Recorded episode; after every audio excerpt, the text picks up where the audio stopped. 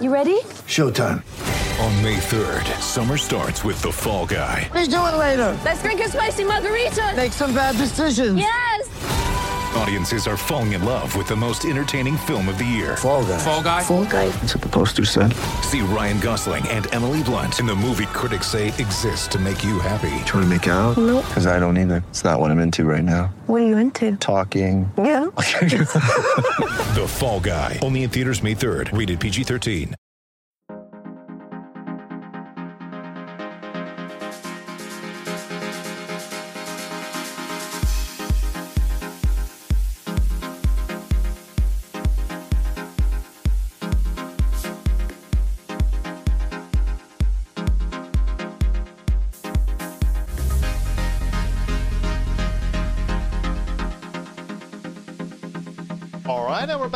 Episode of the Lakers Fast Break Podcast. This is Gerald Glassford from Lakers Fast Break, Pop Culture Cosmos, Inside Sports, Fantasy Football, and Game Source. We truly appreciate everyone out there listening to all of our great shows. And if you can, please, please, please, please, please, please, please. I may just fill the whole entire hour, please. Please give us that five-star review on Apple Podcasts, although that wouldn't actually be a very entertaining episode of me just saying please. But please give us that five-star review. Podcast review on Apple Podcasts, or like, subscribe, share, support, follow, throw us stars, not ninja stars, but just, you know, throw us Facebook gaming stars. Whatever you can do to support us, we truly appreciate it right here at the Lakers Fast Break. I've got not only one, not only two, but three great guests today. And as I told Rafael in the beginning, before we went on the air, what the hell are you doing with us right here? I'm telling you, man. But it is a great time indeed, because we've got the guys from Lakerholics dot com right here today. If you haven't had a chance, please check out the site. It is Lakerholics dot com. And in fact, I am typing it for you right now as we go on the air. It is Lakerholics dot com. There it is in all of its glory and all of its beauty. Any, if you're a Lakers fan or you just love the N B A, check out all the great things that they're doing today at Lakerholics dot com. You can be part of the conversation, podcasts, videos, and so much more. It is Lakerholics. First off, though, speaking of giving five-star reviews and liking, sharing, following, and the whole nine yards, if you haven't done that yet for N B A Draft Junkies, which I've got right up right now, you got to go ahead and just go on over to N B A Draft Junkies dot com, N B A Draft Junkies on YouTube. He does so much when it comes to the N B A Draft, profiles, videos, podcasts, so much more. It is my good friend. It is the guy who tolerates me even on his birthday. Although, you know, I'm just going to say, as I do to everybody I can, happy eighteenth birthday, Rafael Barlow. Thank you, thank you. I wish I was eighteen. Well, I have an I Q of eighteen. These people say that. You wish you were eighteen. I wish I was eighteen. Yeah, that's true. I don't wish I was eighteen. I don't uh, wish I was eighteen. Laker Tom has the, the the steepest fall. Let's put it that way. Also as well, we've got the blog editor of Lakerholics dot com. You got to go ahead and check out what he's doing today on social media, including all the great charity work that he does. He was just playing the banjo, per se. I, I saw him um, earlier, just before we went on. It is Jamie Sweet. And Jamie, thanks so much for joining us on today's podcast as well. Uh, thank you, Gerald. You're far, far, far too kind. Uh, there's some major clams blown today. So. There you go. I try each and every time. Practice. Well, you know, if I talked bad about you for the first ten minutes, you wouldn't want to come back on the show. Oh, we could fill the whole podcast with uh, something like that. Oh, no, no, we don't want to. That's like saying this, please, the entire time. But right. We wouldn't be a Lakerholics podcast without my good friend as well. I know him as Tom Wong, but you know him as the guy behind the place to go for everything Lakers and Lakerholics dot com. It is Tom Wong. And Tom, you gave us ten thousand subjects to talk about on today's podcast. I'm sorry we're not going to have the time to get to everyone. But it's also great to have you on the show today. My pleasure, Gerald. They're always just suggestions. You're the host. You make the decisions. Okay, well, you left a lot of suggestions to all of us. I think it was like written in like essay form. So that's all I'll say. I mean, StreamYard almost couldn't handle it. But it came with its own thesaurus. Well, I'm just going to tell you right now, I won't talk about Colin Cowherd because I really cannot stand his show. I don't like his opinions, and I'll just leave it at there. So Colin Cowherd... that's out of there right there if you're seeing it on video right now. But it is going to be a great show indeed, because we're going to be talking about a lot of great subjects. But first off, I want to touch on a more serious note, because today, as we're recording this, uh, not as people are listening to this on audio, unfortunately, I can't get it up that same day. I did have, though, an audio podcast that is going up on the day of the six-month anniversary of Kobe and Gigi Bryant's passing, also plus everyone else that passed away on that horrific helicopter accident. It did happen six months ago today as we're recording this. I will have a special podcast with Brett Allen and Dan Williams that will be up on the site that you can go ahead and check out. But guys, I'm going to start with you, Rafael. Please, I want to hear your thoughts on Kobe. We didn't know each other when that, mm-hmm. that unfortunate day happened, but you know, when when that day happened, please tell me your thoughts and, and how have, has it affected and shaped you since that tragic day happened? For me, it was, uh, I mean, like most people today, I won't forget. Um, I was actually in Beijing at the time. So it was like five o'clock in the morning. And I got a, a message on WhatsApp. And it was a friend of mine. And all it said was, "Oh my God, Rafael, are you up?" And so I looked and I was like, well, you know, what, what's going on? And then right when she sent me that message, I got the official notification from the N B A dot com app. And so from there, I was like frozen. It was like I probably didn't move for about four or five hours, just kind of like scrolling through Twitter. Then that's when all the rumors about who was on the plane, who wasn't. So it was really like just a, a day I'll never forget. And that was also because that's when the coronavirus was really hitting China hard. And that's when everything was starting to get shut down. So at that particular time, I was trying to book my flight back to the United States, trying to decide how long am I going to be gone? Do I book a one-way flight? Do I, you know, I think I was about thinking about going to like Seoul, Korea for a couple of days, or do I go to Tokyo? And so all of that is going on. And then um, I ended up just kind of like being like shocked, like, you know, couldn't believe it. Like not Kobe, like anybody, but, but Kobe. And then, you know, like, and he, he had a huge, huge presence in China. And the fact that China was shut down at the time, I didn't get a chance to really see the reaction there because, I mean, I can't read Chinese.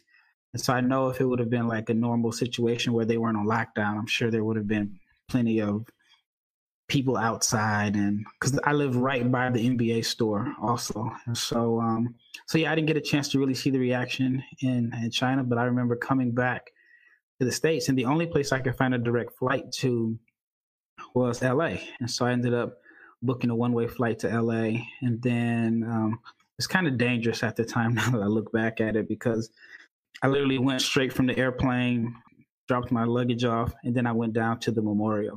And so I was there within, you know, all within the same day. Um, so I think I got back like maybe the first.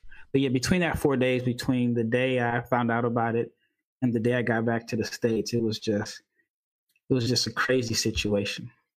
It, it was, uh, and it sounds like it was for you. Uh, such a troubling time for everyone involved, and so many people out there are remembering him and Gigi today, and it stayed with a lot of people. And that's the thing I want to talk about most, and that's why I had not only this podcast, but the other memorial podcast that I had, is that even six months after, there's still such a legacy and still so many memories and so many things that people out there are still holding on to. And I see it all over the internet. I still see it all over social media. You go to the great Laker groups that we're a part of, and you just see it out there, that the sadness and, and still so many people reflecting each and every day, even six months later, it's still affecting them even to this day. Jamie, again, I didn't know you at that point in time. Uh, I was still seeing you as far as your thoughts on Lakerholics dot net at that time, now Lakerholics dot com. I want to hear how six months have passed for you as far as Kobe passing is concerned. I mean, uh, uh, Raphael's adventure is far more incredible than mine was. I was at home uh, watching news, uh, and I think I was, uh, ironically enough, starting to just tune in to the whole COVID thing. Like, it hadn't really popped on my radar at all up until around, right around that. Like, I might have just been like, is this how, what, how crazy is this thing? And then it's one of those things, like, I remember to equate it to something else that was like kind of planet shifting, when Princess Diana died, I was watching Saturday Night Live, and for the first five minutes of the announcement, I kept thinking, this is a joke. Like, this is something on Saturday Night Live where they're like making a joke, and like you're watching like real news thinking like, this just isn't, this, there must be, someone must be wrong. Like, there must be a mistake somewhere. Like, it, like, like Rafael said, like, not like, it can't be Kobe. Like, how could that be? And then when you find out like Gigi was on the helicopter, you're just like, like, like that's just, that's too much for any family to like have to go through. And just the, it, how it affected not just the Laker organization, but sport in general, like, you know, Earth in general. It's like one of those Earth, the planet goes, tilts a little deeper one way when some people pass, I feel like, and that was one of those moments. So, you know, it was devastating, in a word. Like, it was just devastating. And, and it still, still is today. Still is today. three hundred five murals and counting, in uh, two hundred in L A, three hundred five murals around the world. Like, that's that's crazy to think of. Like, six months in, that's already happened. You know, like, anyway. Tributes still keep pouring in from all over the world, even to this day. Tom, you and I had a podcast that was very somber at that point in time. Uh, it garnered thousands of views and also listens from all around the world. And, you know, six months later, it still hurts even to this day. Yeah, I, I can remember that day so clearly. Um, I, I've got two granddaughters who wear twenty-four on their uniforms.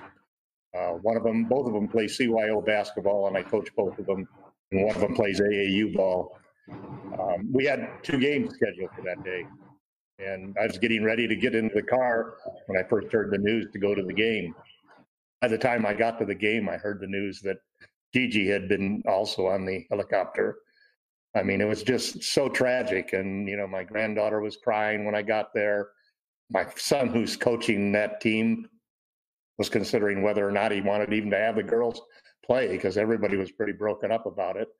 It's like a fight to see who could wear twenty-four on that team, because uh, there's just so many fans of Kobe Bryant and N B A basketball. Um, that's right around the time when I had first uh, started doing podcasts with Gerald, and I was in the midst of of constructing the new Lakerholics dot com, which obviously, since it's six months later, took six months to, to put together. And one of the first decisions I made about the site was that I was going to dedicate the site to to the memory of Kobe and Gigi. You could call me a, a, a girl granddad. Kobe was definitely a girl dad.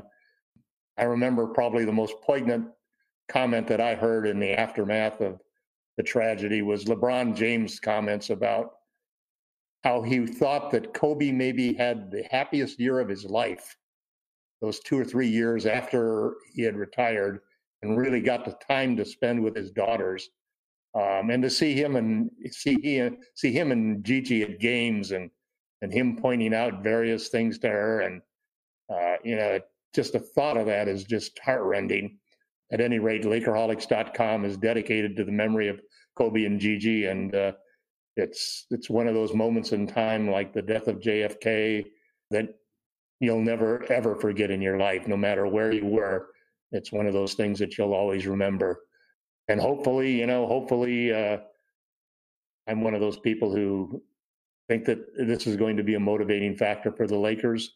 I think it helped the transition uh, for LeBron James to really take the baton and suddenly become the face of the Lakers. And I think that, you know, I'm, same as I did that day for every one of the games the rest of the season until COVID ended, ended our girls' basketball seasons, we broke every huddle the same way the Lakers did, with one, two, three Mamba.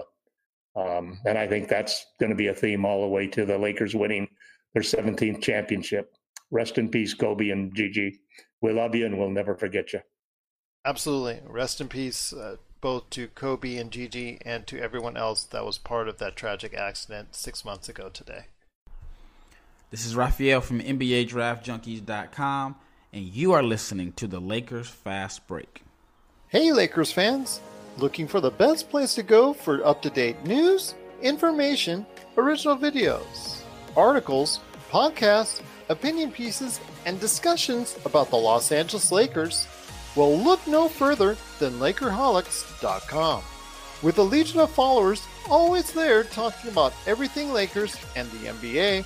There's no better place to go to share your fandom as the team heads toward another championship run.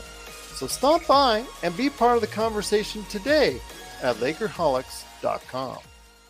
Well, there's still much more to talk about on today's program. Once again, it's Gerald Glassford coming right at you here from the Lakers Fast Break, along with Rafael Barlow from N B A Draft Junkies. You got to go ahead and check out his awesome YouTube page, N B A Draft Junkies, and N B A Draft Junkies dot com, plus his podcast as well, N B A Draft Junkies, the whole triumvirate of awesome entertainment that he's got planned for you. If you're an N B A fan, it's the place to go, N B A Draft Junkies. And for you Lakers fans, Jamie Sweet, blog editor, and also Laker Tom, the mastermind behind Lakerholics dot com. If you're a big-time Lakers fan, you got to see what's going on there, including videos from Rafael and so much more. So let's talk about the bubble, because this is the week. The final scrimmage is taking place, you know, here in the next couple days, and and everybody's excited because on Thursday, with the Lakers versus Clippers, the season officially begins. The last eight games, the seeding games, as they're calling it there in the bubble, basically a precursor to what we're going to see in the playoffs. Your impression so far, Rafael, of the bubble, the presentations? I have heard a lot of things, and I'll tell you what, to me, they've done a great job overall, but still, it's kind of like Summer League, kind of like EuroLeague, but I kind of like it from what I'm seeing so far. Yeah, I feel like I've been somewhat prepared for it because I've been watching the games in China, which is under pretty much the same thing. They're in their own bubble. And then I've watched the Israeli playoffs also, watching uh, Denny Avdia, who I think is one of the top players in the draft. So I've been able to watch those games. And it's very similar. You know, after a while, you know, after maybe like the first quarter, you kind of get used to no fans being around. Uh, only difference is I can actually understand the commentators when I'm watching the N B A games. So when I'm watching the other games, I, I don't know what's going on. So I can hear the shoes squeaking. And maybe if the players are speaking English to each other, I can hear the mic pick that up. So it wasn't a shocker to me how it looked. I think actually the N B A probably did copy some of the the the format, what they're using in other leagues as far as like the big screens and, and the fans in the background, which I think is coming up soon. Um, but other than that, I think the gameplay has been good. It's been competitive. Um, I think a lot of people were expecting it to be really, really sloppy and bad. And so far, in my opinion, it hasn't been. And, um, I mean, at the end of the day, I'm just glad that basketball is back. And I'm hoping that there aren't any, like, nagging injuries that have been predicted. But, again, we're, what, four days away, four or five days away from real basketball being back. So I'm looking forward to it. I am as well. Uh, just some minor injuries that we're seeing. Uh, obviously, uh, Daniel Nwoku of um, Orlando, who suffered the possible concussion. He's going through concussion protocol from a dangerous fall uh, against the Lakers. Poked eye from Anthony Davis, but it looks like he'll be okay. Uh, there are several individuals still out, kind of in the bubble, where we don't really know their situations. Are they back? Are they not back? We know the situation with Lou Williams, who's going to undergo another extra ten days of quarantine. Tom has him, as a full Lakers fan would say, you I already heard him saying you need to suspend him, you need to spend, suspend him for the entire season. I don't uh, think going I don't think going to a strip club is, is said, going to Gerald. Get you the entire suspension for the entire season. You did say the entire season, man. Did I did. Say. Well, that'd be fine with me too. Uh, well, as much as I would like to agree with you on that, I can't agree with you on that. He did go to a street he did go to a strip club, but yeah. You know, you, you can't uh, get him for an entire season on that. That's too much of a Lakers fan talking to you. So, but I will say this: it there are a lot of things that are, that have been good about the N B A. They've been very strict on the bubble restrictions, as we see. Uh, people who are not complying with it are also going to go ahead and get uh, reprimanded, and we're seeing that as well. But overall, I think there's been a good presentation. Got to get rid of that crowd noise, and I'm going to say it almost on every single podcast that we do if I have to. Get rid of that fake video game crowd noise. This comes from a man who runs pop culture sites, that runs a pop culture podcast and all that. Get rid of the fake video game crowd noise because it just is so irritating beyond all description. I love the real sounds of live basketball. You do that, And I'm telling you, you've got me sold. You've got me sold indeed. But Jamie, I want to go ahead and ask you real quick your thoughts and your excitement on the season upcoming now that we're just right upon it. I'm stoked. I mean, you know, towards the beginning of the bubble, the preseason tune-up games, whatever you want to call these, um, I, you know, there was still some doubt in my mind that it would that it would lurch forward. And when they, that first week, when it was like anybody who was in the bubble was testing clean, and you know, once you entered, they did a great job of isolating and quarantining people and keeping them out. And even the guys, you know, the Dwight Howard getting busted on the snitch line, and a couple of guys going out for. Uh, what I guess has to be better food than the chefs that are preparing food for them in the hotels. I find that hilarious. Yeah, all the way to Atlanta to a strip club and for dinner. Well, no, I, I think he, I don't think he was there. He was there for a funeral.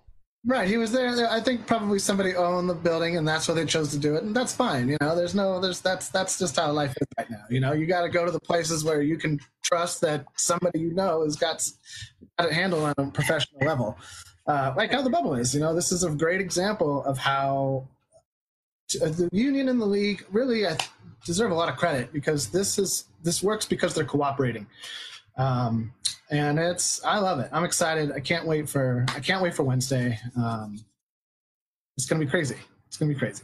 It is gonna be crazy. But one thing I do want to address that Tom also put on the agenda for today is the the social movement. Uh, actually, LeBron doesn't want you to call it a movement, and, I, and rightly so, and deservedly so, because he, he said this is something that needs to have happened a long time ago, that it will continuously go.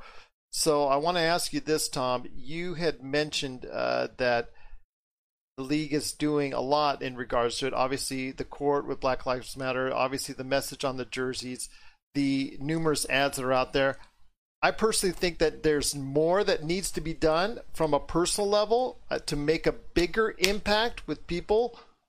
That's my personal opinion, but I want to hear your thoughts on the Black Lives Matter message that the N B A is trying to get across. And of course, what LeBron has been saying as well on his interviews, that to me holds a lot more weight. Yeah, I think that that, I think there's a big differentiation between the token gestures, you know, such as a patch on a uniform, Black Lives Matter across the court, and those types of things, because those are those are kind of incidental and and and almost almost seem frivolous in some ways. Um, what I really was impressed with was the players, like on the Lakers, united in saying basically that when it came to post-game interviews, they were going to take a topic and make a subject, and uh, Breonna Taylor was the first one of those subjects that they were going to lobby for, for justice on her part.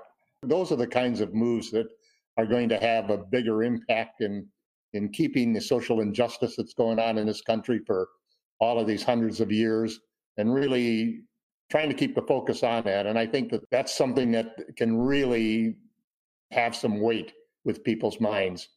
You worry somehow about whether the ongoing conflicts that are happening in the streets now are are going to start to work against progress in social justice. So I think it's really important for the N B A players, uh, the professional players, and the other leagues that are supporting the N B A players, that are supporting the movement. And like LeBron says, it's a lifestyle. You know, it's it's not something that should be brought up and forgotten. I'd love to hear, you know, what Rafael's opinion out of it. The rest of us here are just basically bystanders in the situation. We hope to do the parts that we can to make it a better situation, but we don't live it every day. And I think it's really important that people realize that it is an everyday situation, especially if you're a person of color in this country. Well, we don't have to be bystanders. We can be more active in the community in sending this message out and getting things done.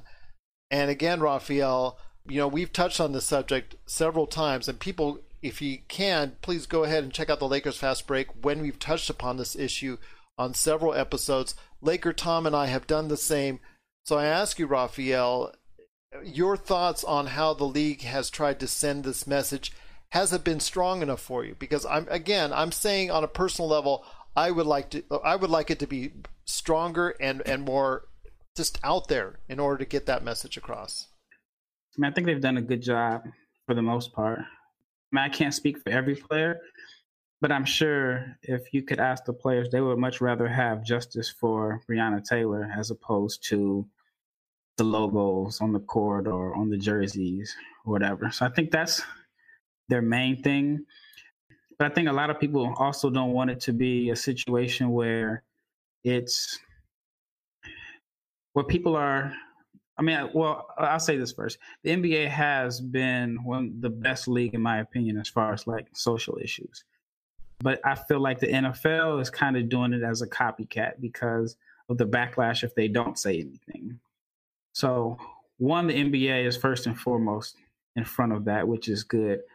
Um, as far as like the jerseys, I think a few of the players have complained that they weren't able to have what they wanted on the jerseys.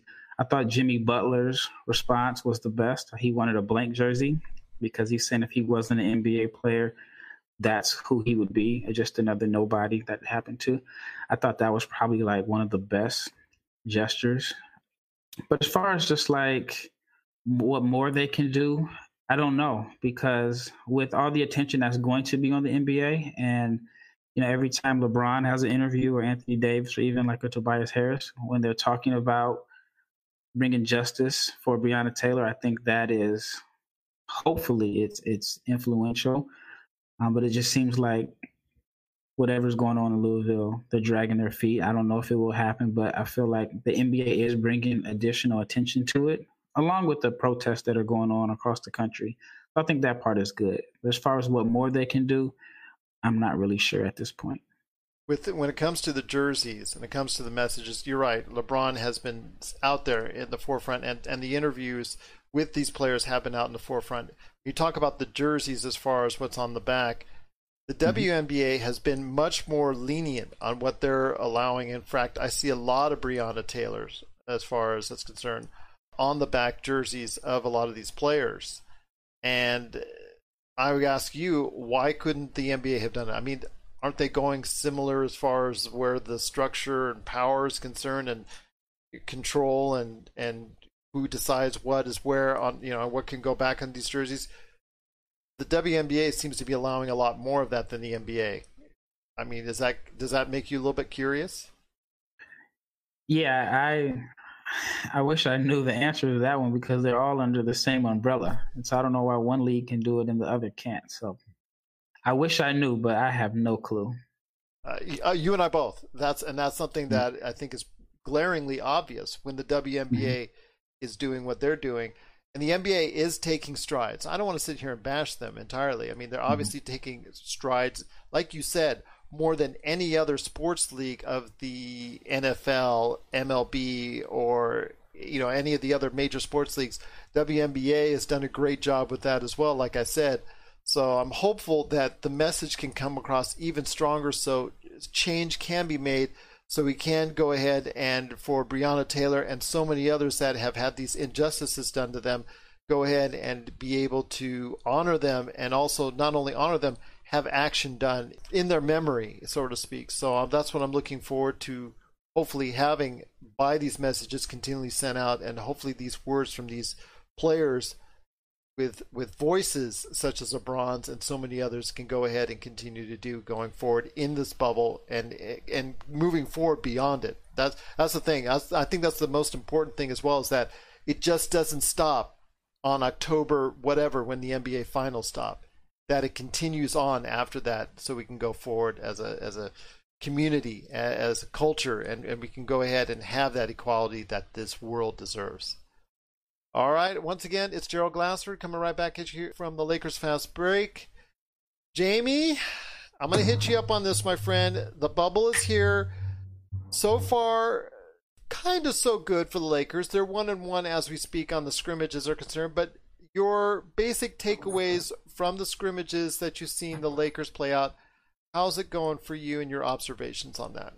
I mean, my biggest concern was when we lost Avery Bradley, how the defense would react. Um, because you just, there's not a skill set on the team. There's not a skill set, you know, on the scrap heap of players that are out there that replaces the, de- the defensive tenacity that he brings. That, and he's just a smart, smart, smart basketball player in general. You know, for he might not jump the highest or be the tallest or run the fastest, but he's like, he very much reminds me of Derek Fisher, where he just he's got something about being in the right place at the right time, which you just can't teach, and you just can't find uh, anywhere else. Um, you know, I like Contavious Caldwell-Pope in the starting lineup. I do wonder maybe if Waiters is a better idea. And on top of that, I'm a little worried about our, our you know, the X factors that people bring in. Um, Kuzma has had a, um, you know, he had his great game yesterday. The game before that, not great. I feel that's been Kyle's M O for a while now. You know, if I see that great game replicated three or four times on down the line, I'll be a little more excited than I am today. And then also, you know, I feel like we had such a great rhythm on defense going into the break, and we're scoring fine, and the offense looks fine. It's not a complicated offense anyhow. But on defense, I'm worried. We got the big lead against Orlando slip away pretty quickly, and some of the bench guys who were really shining before just haven't like found that groove yet. And maybe it'll change when the lights shine exactly they are now, not any brighter, but when the games matter. But I'm curious to see how that pans out. Tom, what are your basic overall observations? I hear them almost every day, and I see them at Lakerholics dot com. But now that you had some time to rest on it a little bit after two scrimmages, what are your thoughts on the Lakers heading into this week that the season will now finally arrive? I'm very optimistic. I think that uh, it has to start, obviously, with LeBron James. And uh, I don't think there's any question that LeBron, I can't remember ever watching a scrimmage or preseason game, if you will, because that's essentially what these games are, where the players came out and played as hard as LeBron is playing. I mean, if you watch him on defense, when a guy, when his man cuts through the key, he is on him like glue. I, I loved mean, it when and, he and Caruso dove for the ball, and he ended yeah. up sliding off the court and almost he down the hallway. The seven times in the game. Did you notice that after layups and so forth? So LeBron, awesome. There's a seriousness about the way that he's approaching this situation. And I and we've talked many times about how I feel that this is a turning point in the legacies of LeBron James, Anthony Davis, and the Los Angeles Lakers. So it all starts with, with the two superstars, and A D has been just playing spectacular. And it was great to see him smiling on the bench in the second half after he get his eye poked out in the first half. So I think that if you if you start with what's important to the Lakers, seeing LeBron and A D coming back and being at least close to their level that they were playing at before they left, I think is the first and biggest thing that we can take out of the first two games, the first two scrimmages. The next two things in my mind are Kyle Kuzma and Dion Waiters, because those are the two guys who potentially have the talent and ability to take the Lakers to another level, even with LeBron and A D. And so far, we've seen some great signs from Kuzma. Vogel has been definitive that the way he played in the game against the Magic is the way that he's played all season, all all of the training camps since they since they came back. So uh, that is a terrific sign.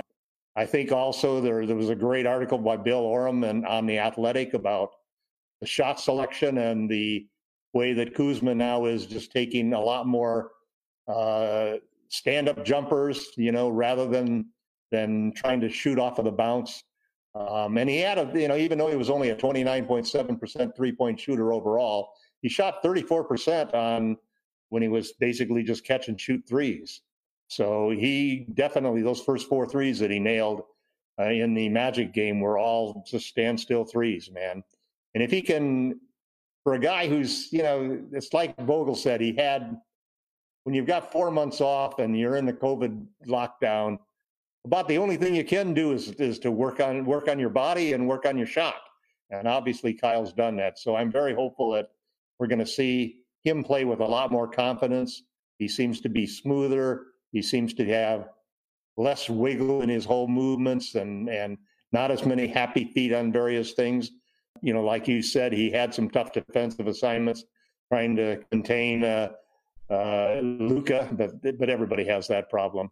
Waiters, I mean, I'm ready to buy tickets on Waiters Island. He's come in and he's done a he's done a great job. He seems to have adjusted to the being a member of the Lakers despite all of the disappointments he's had this year.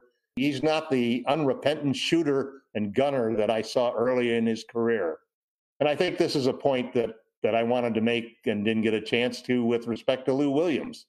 I can't imagine anybody on the Lakers team going out and doing what Lou Williams did, and regardless of what the excuse was that he had to go to his grandmother's funeral and a, and a viewing for her. They end up in a strip club to get a meal, supposedly. I couldn't imagine what LeBron James would have said in public about any player on the Lakers who did that, because they're on a mission, and the mission doesn't involve taking actions that are deleterious to the team. Well, can I can I add something? Sure. So someone sent me a picture of the menu from Magic City, and there are some wings that call like the Lou Will Barbecue Lemon Pepper. So maybe he was just going there to check on the wings that are named after him to make sure the customers were, you know, getting what they paid for. Could be, Rafael, could be. uh, at any rate, LeBron, LeBron wouldn't allow that. I think the point I'm trying to make is that this championship is going to ride on LeBron James and his demeanor and his will to win. And everything I've seen from that, that, that shadows everything else that could happen with the Lakers. If he stays healthy and A D stay healthy, they're going to they're going to be an awfully tough out at any part of the playoffs. Well, I'll tell you what, two things. Two things. Oh, go ahead, J P, you first. No, no I was just I was agreeing with all that. I think that, I mean, you know, like I said, the defense will probably ratchet up, and it's going to start with LeBron. And if A D shows up and he's, you know, if he's healthy, that dynamic is going to be hard for any other defense to contain. Um, and if you if, if Dwight can stop sitting silly picks and, you know, get back to Dwight that we saw at the beginning of the year and not kind of like, I don't know, Dwight's, Dwight hasn't started the preseason off super great yet. Um, but I, I have a feeling he's warming up. You know, he's he's he's a bit of a he's he's got a bit of a, a chip on his shoulder, I think, and he does want to prove everybody that he can do this. And I think that once uh, you know, some of these bench guys, they're going to be fine, but I pretty much agree with it. It has to start with LeBron. If LeBron isn't doing it, then it's going nowhere. So, well, we'll talk about Alex Caruso here if that's the case. I mean, yeah, he did uh, play the other day and didn't do so well yet, but there's a lot of growth and maturity there here. Hopefully that will have in the, in the coming days. But even he wanted to go to his sister's wedding in Texas, and behind the scenes, I think him and LeBron had kind of a conversation going. I'm not going to say that they did. I'm not going to say that they didn't, but, you know, he couldn't go, or he decided not to go, I should say, to that wedding for obvious reasons. So I'm seeing the, the kind of priorities some of these players have and some of the other players have, and the influence of LeBron, I would say, is there regardless, and, and I'm seeing that today. And as far as Waiters Island is concerned, can you hear that, Tom? Can you hear that toot toot? I think that ferry's starting ferry. off for you right now. Yeah, you're grabbing a ticket. Up. You're you're running on that ferry. You're running on that ferry to Waiters Island. Hopefully you can find a nice home there. He's done a great job so far creating his own offense, and that's what they brought him in for. Defensively, he's still rough around the edges, finding the rotations, finding go ahead and play. And that comes with time, hopefully. Playing within the, the confines of the Lakers defense. Hopefully he'll he'll get better at that. But as far as offensively, he's been able to go ahead and provide some things that I think uh, the backups for the Lakers have not had for quite some time. And Kyle Kuzma, a lot rides on him as far as his consistency. I'm not asking for twenty-five points. I'm just asking for him to be somewhat consistent. Give me three out of five games of that type of Kuzma that we saw on Saturday. I'll take that every time. Rafael, I know you've also been checking out the entire league as a whole in this bubble. Your observations coming up as the season's hitting, I mean, what are some of the things that you've been seeing and been impressed by when it comes to the teams? Anything stand out, per se? Well, I will say the most impressive play I've seen was the uh, J R. Smith alley-oop to Dwight. Just that the whole action that, that they ran to where LeBron was at the top of the key, then you know, he was looking for the cutters, and then the back screen, and then, I mean, that, that was just a great set that was. They run that for that K C P was, a lot. Right, I just haven't seen the the alley like that. Right. Um, but plus it was, you know, just good to see, like, they ran it for, for J R, and he made the play. which a lot of people don't expect to see J R um, as a passer. And so I thought that was uh, just that whole set. I thought that was probably the most impressive like action play or set that I've seen. Obviously, Bol Bol is like the talk of the uh, the bubble league right now. Oh, would I'd love to have conversations with you on this last year on this. This would have been amazing, our talks on Bol Bol. Yeah, I mean, like talent-wise, I mean, you can't deny his talent. It, but just seeing how he played, it makes me wonder how bad was his intel going into the draft. For him to fall as low as he did, or some teams to pass on him twice, either his foot must have like looked really, really bad on the x-rays, or he had some really, really bad intel that a lot of teams felt like there were too many red flags to pass him. Because talent-wise, I mean, he could end up being like, I mean, the only player that I can compare him to would be like Porzingis.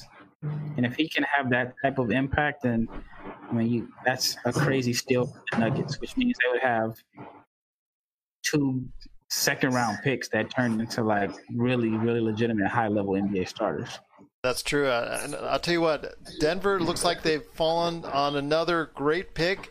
Just patience. And I know he had some foot injuries, which caused him to drop way down in the draft.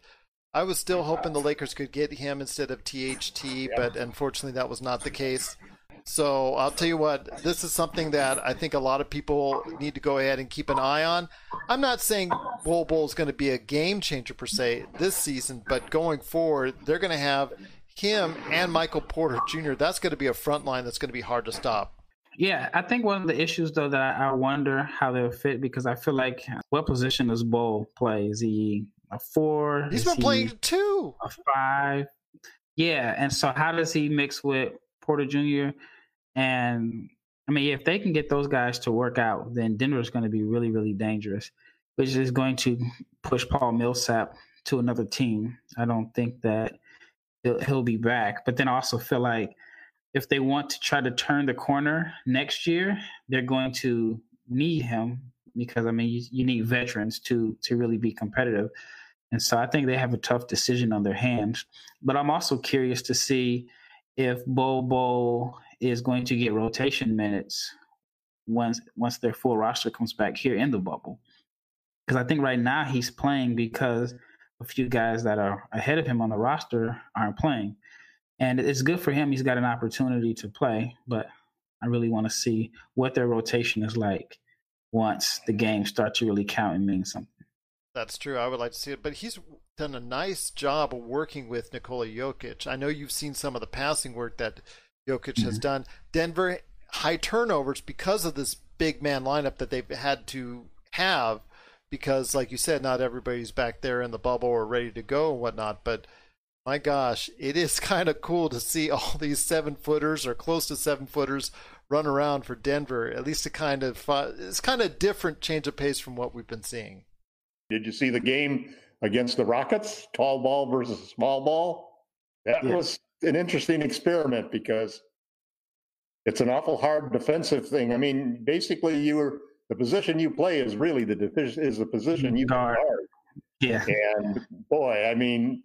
Three seven-footers on the floor sounds really great on the offensive end, but when you get down at the defensive end, especially when the other team is shooting threes the way the Rockets do, and that game had a lot of substitutions on on both both sides, but the final score basically reflected that that there are some problems trying to, to have a tall ball lineup like that. I was also one of those guys rooting for Ball to last until the Lakers and disappointed that we didn't take him. Well, you know my theory, clutch. That was a clutch call. Yeah, I had a whole article on the clutch draft. Ah, clutch indeed. We're signaling the ref for a quick timeout, but we'll be back with more of the Lakers Fast Break podcast. Check out what's been going on with the Pop Culture Cosmos Show and the P C C Multiverse.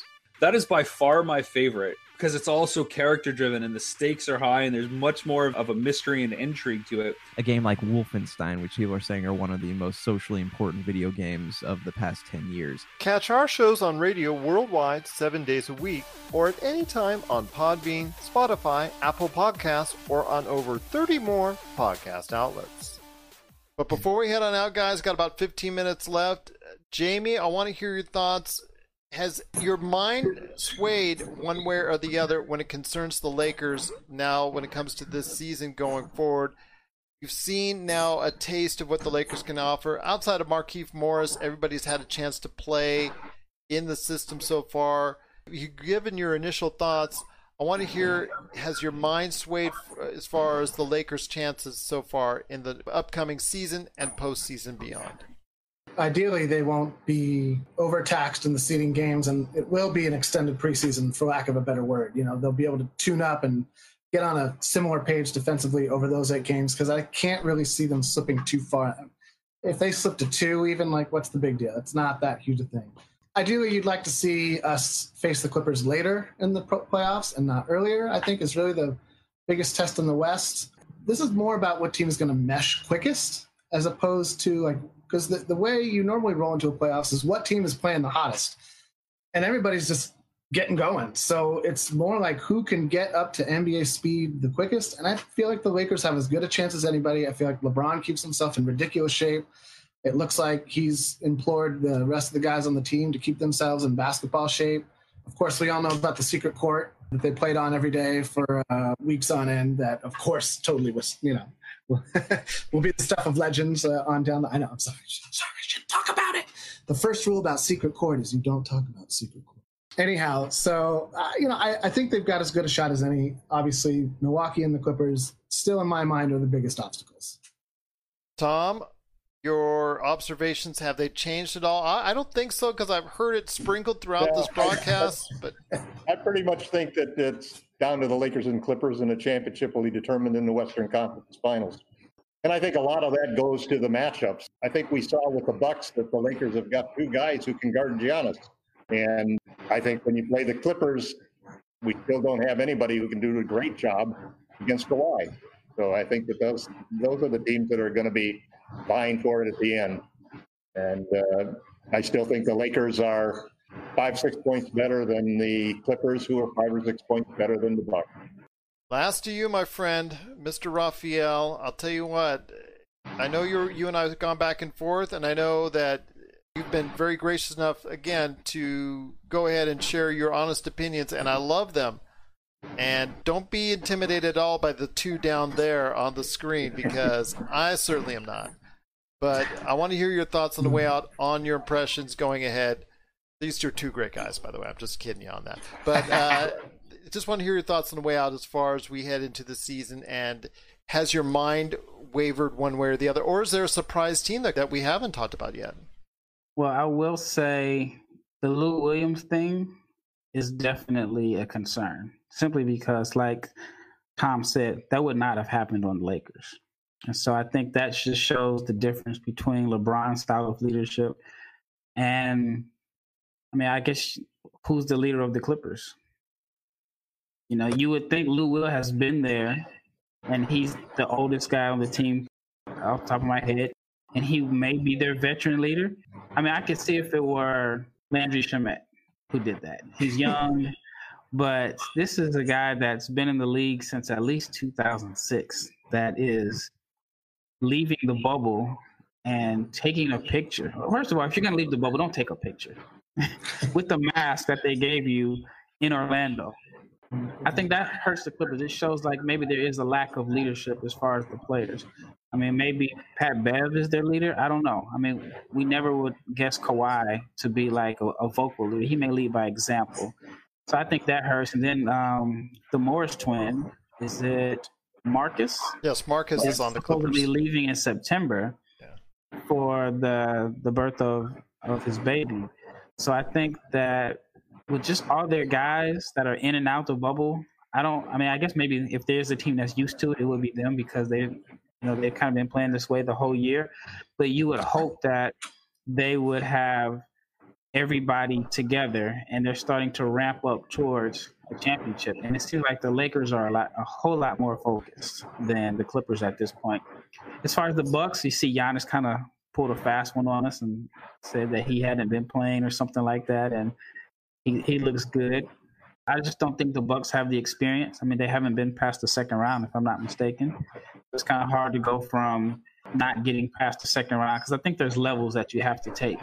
And so um, at least the Lakers have Bron, who's been there plenty of times. Um, J R has championship experience. I think Houston could be the biggest trouble for the Lakers just because their style of play is so hard to match up against. Like I could see either, I could see it going either Lakers just blow them out, or I could see it could be a situation where Houston really gives them trouble and they have to like scramble and play lineups that they're not used to playing. But right now, just based off of the favorites, I'd have to say that the Lakers are more, they look more focused than the Clippers, and they would probably be the favorite to come out of the West.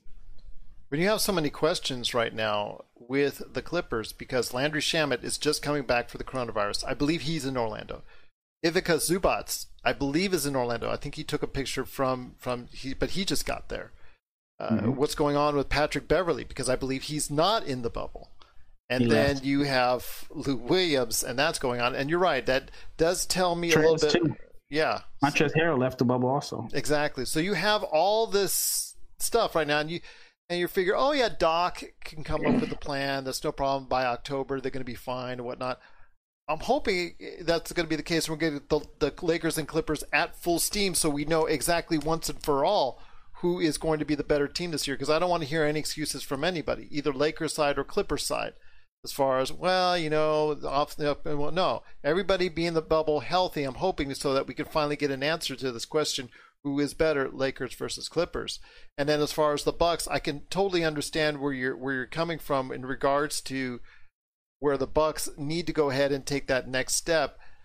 But is there anybody that is strong enough in the Eastern Conference to go ahead and take that away from them? Is Boston healthy enough? We saw Kemba Walker. He sure looks healthy enough. That knee looks pretty good right now. So I saw him going ahead and, and dusting DeAndre Ayton the other day in in a scrimmage. So I'm telling you what, if he continues to look good, watch out for Boston. Uh, Toronto, Nick Nurse always seems to work that magic with that pixie dust that he's got there and his great coaching skills. I mean, so we'll see what happens there. I mean, obviously, it's the reigning, well, it's the longest reigning champs because, you know, the coronavirus yeah. set everything back. So now they have that dubious distinction. See how long that it will take for them. And but like I said, they're outside of Danny Green and also as well Kawhi, you have a, the complete team still there that can go ahead a long way if they go ahead and, and stay focused. And then, of course, you have Philadelphia as a dark horse. If they can get their stuff together, Miami is a dark horse. A lot of people have been suggesting them if Jimmy Butler can take these kids to another level. So many different options that are out there. You're right. It to me, it seems like the East is a little bit more open than people might think.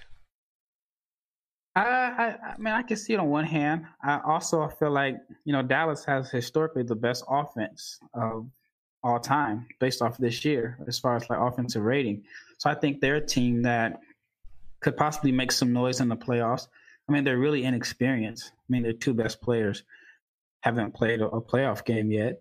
But I think that they could um, definitely give some teams some trouble in the playoffs, which is why I'm so interested in this bubble playoff series, because I mean you just I mean the, the two favorites are the Lakers and the Bucks, and then you know the Clippers. It seems like most people have those three teams and then everybody else is kind of behind.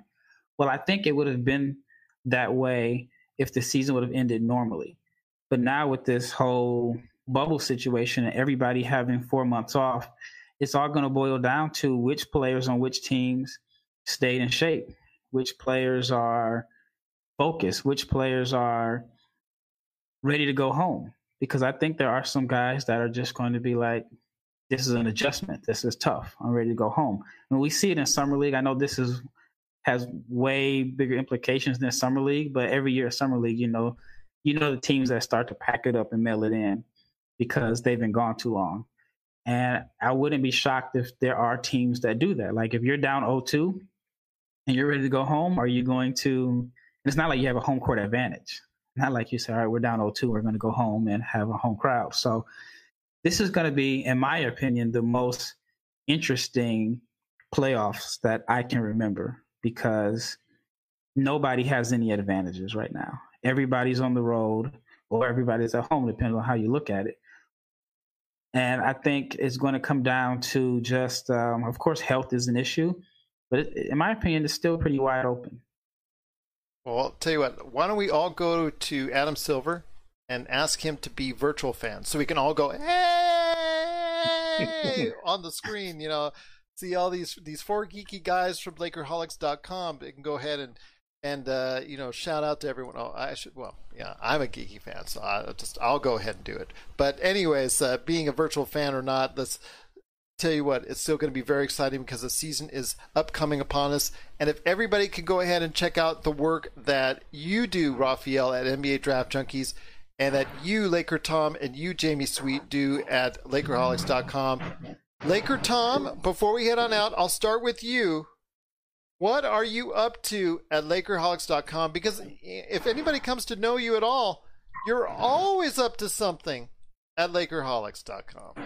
Well, I think we we put together uh, the new site is up and running, and uh, we're very excited about it. It's got a lot of great new features, some uh, social networking features and so forth. We've got Rafael's uh, terrific videos coming up for Laker Film Junkies. Uh, the first one was just a tremendous video, and the second one is uh, on the on the way, I believe. Yep. Uh, we've got all of the Laker Fast Break videos. Gerald, uh, podcast Gerald has been prolific.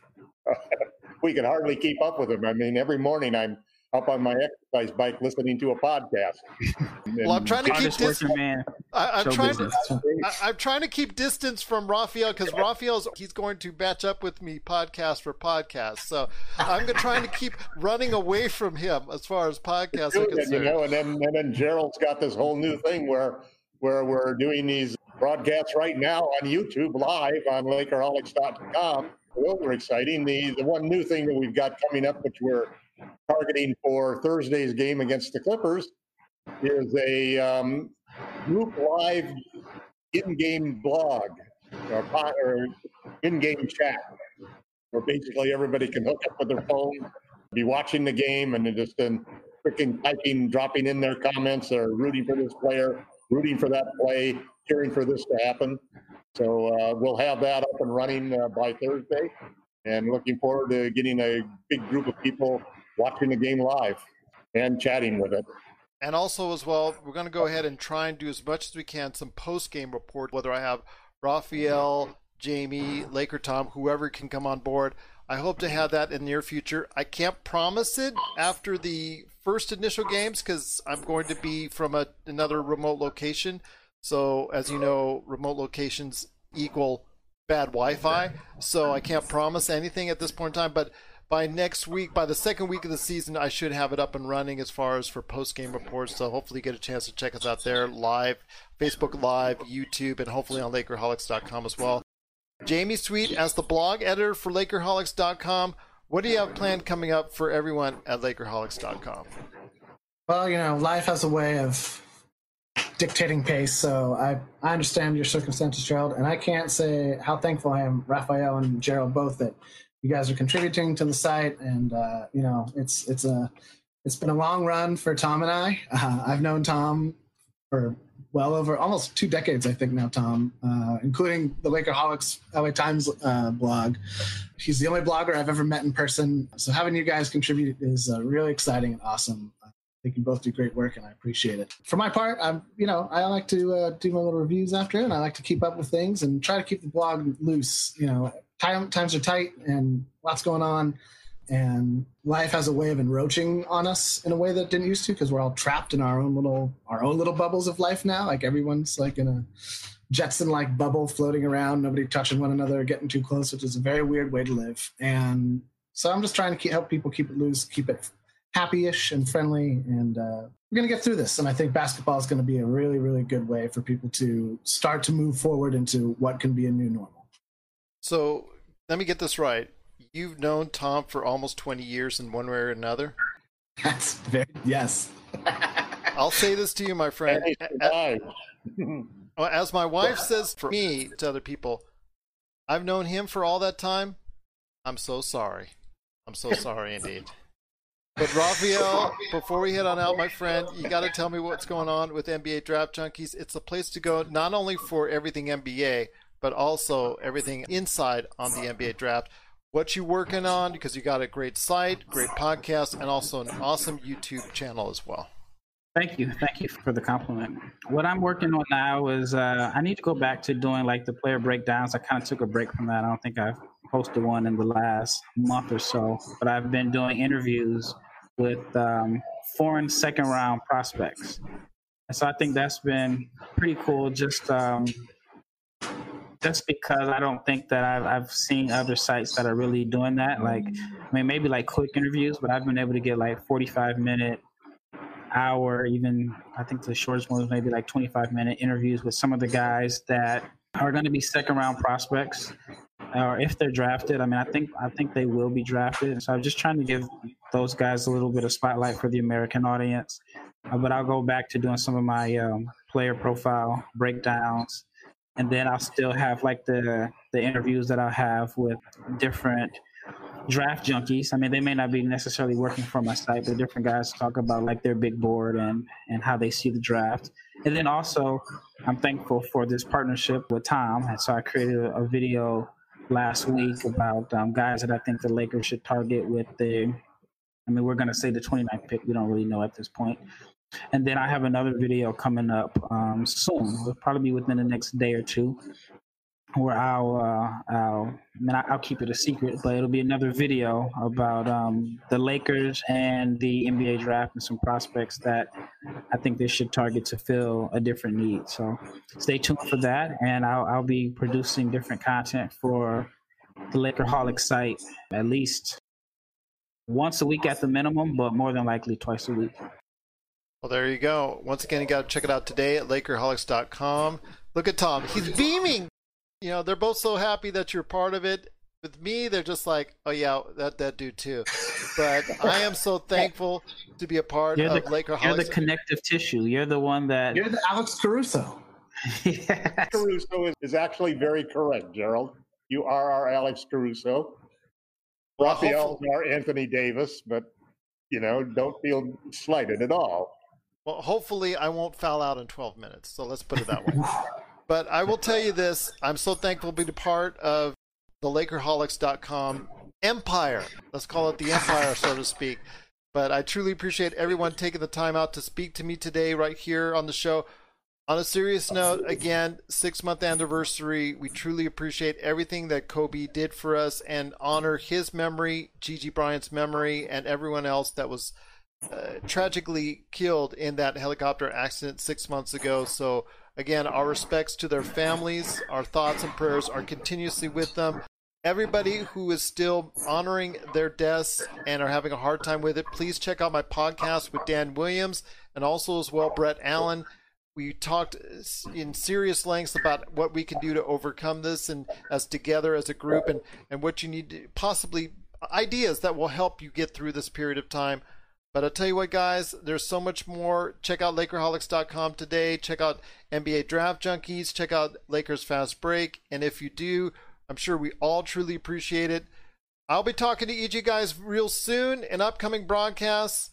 You know, Laker Tom's just going to stalk me anyways until I get on another show with him. So there's no chance of avoiding that. But Rafael, the hardest working man out there in podcasting, you're taking that title. You're taking that time. Did uh, LeBron allow you to um, permission to take this trip? Since you're Caruso? You know, it, it's it's a trip that I'm going to have to say, LeBron, I have to do and I have to take. Uh, it was done in advance, and unfortunately I can't get out of it. It's for a great reason and a great cause. I'm just so happy that we can go ahead and start talking basketball again. And it's right around the corner. The season is upon us. I'm looking forward to it. These guys are looking forward to it as well. Give us some love at Lakerholics dot com if you can. And guys, I truly appreciate you being part of the Lakers Fast Break podcast.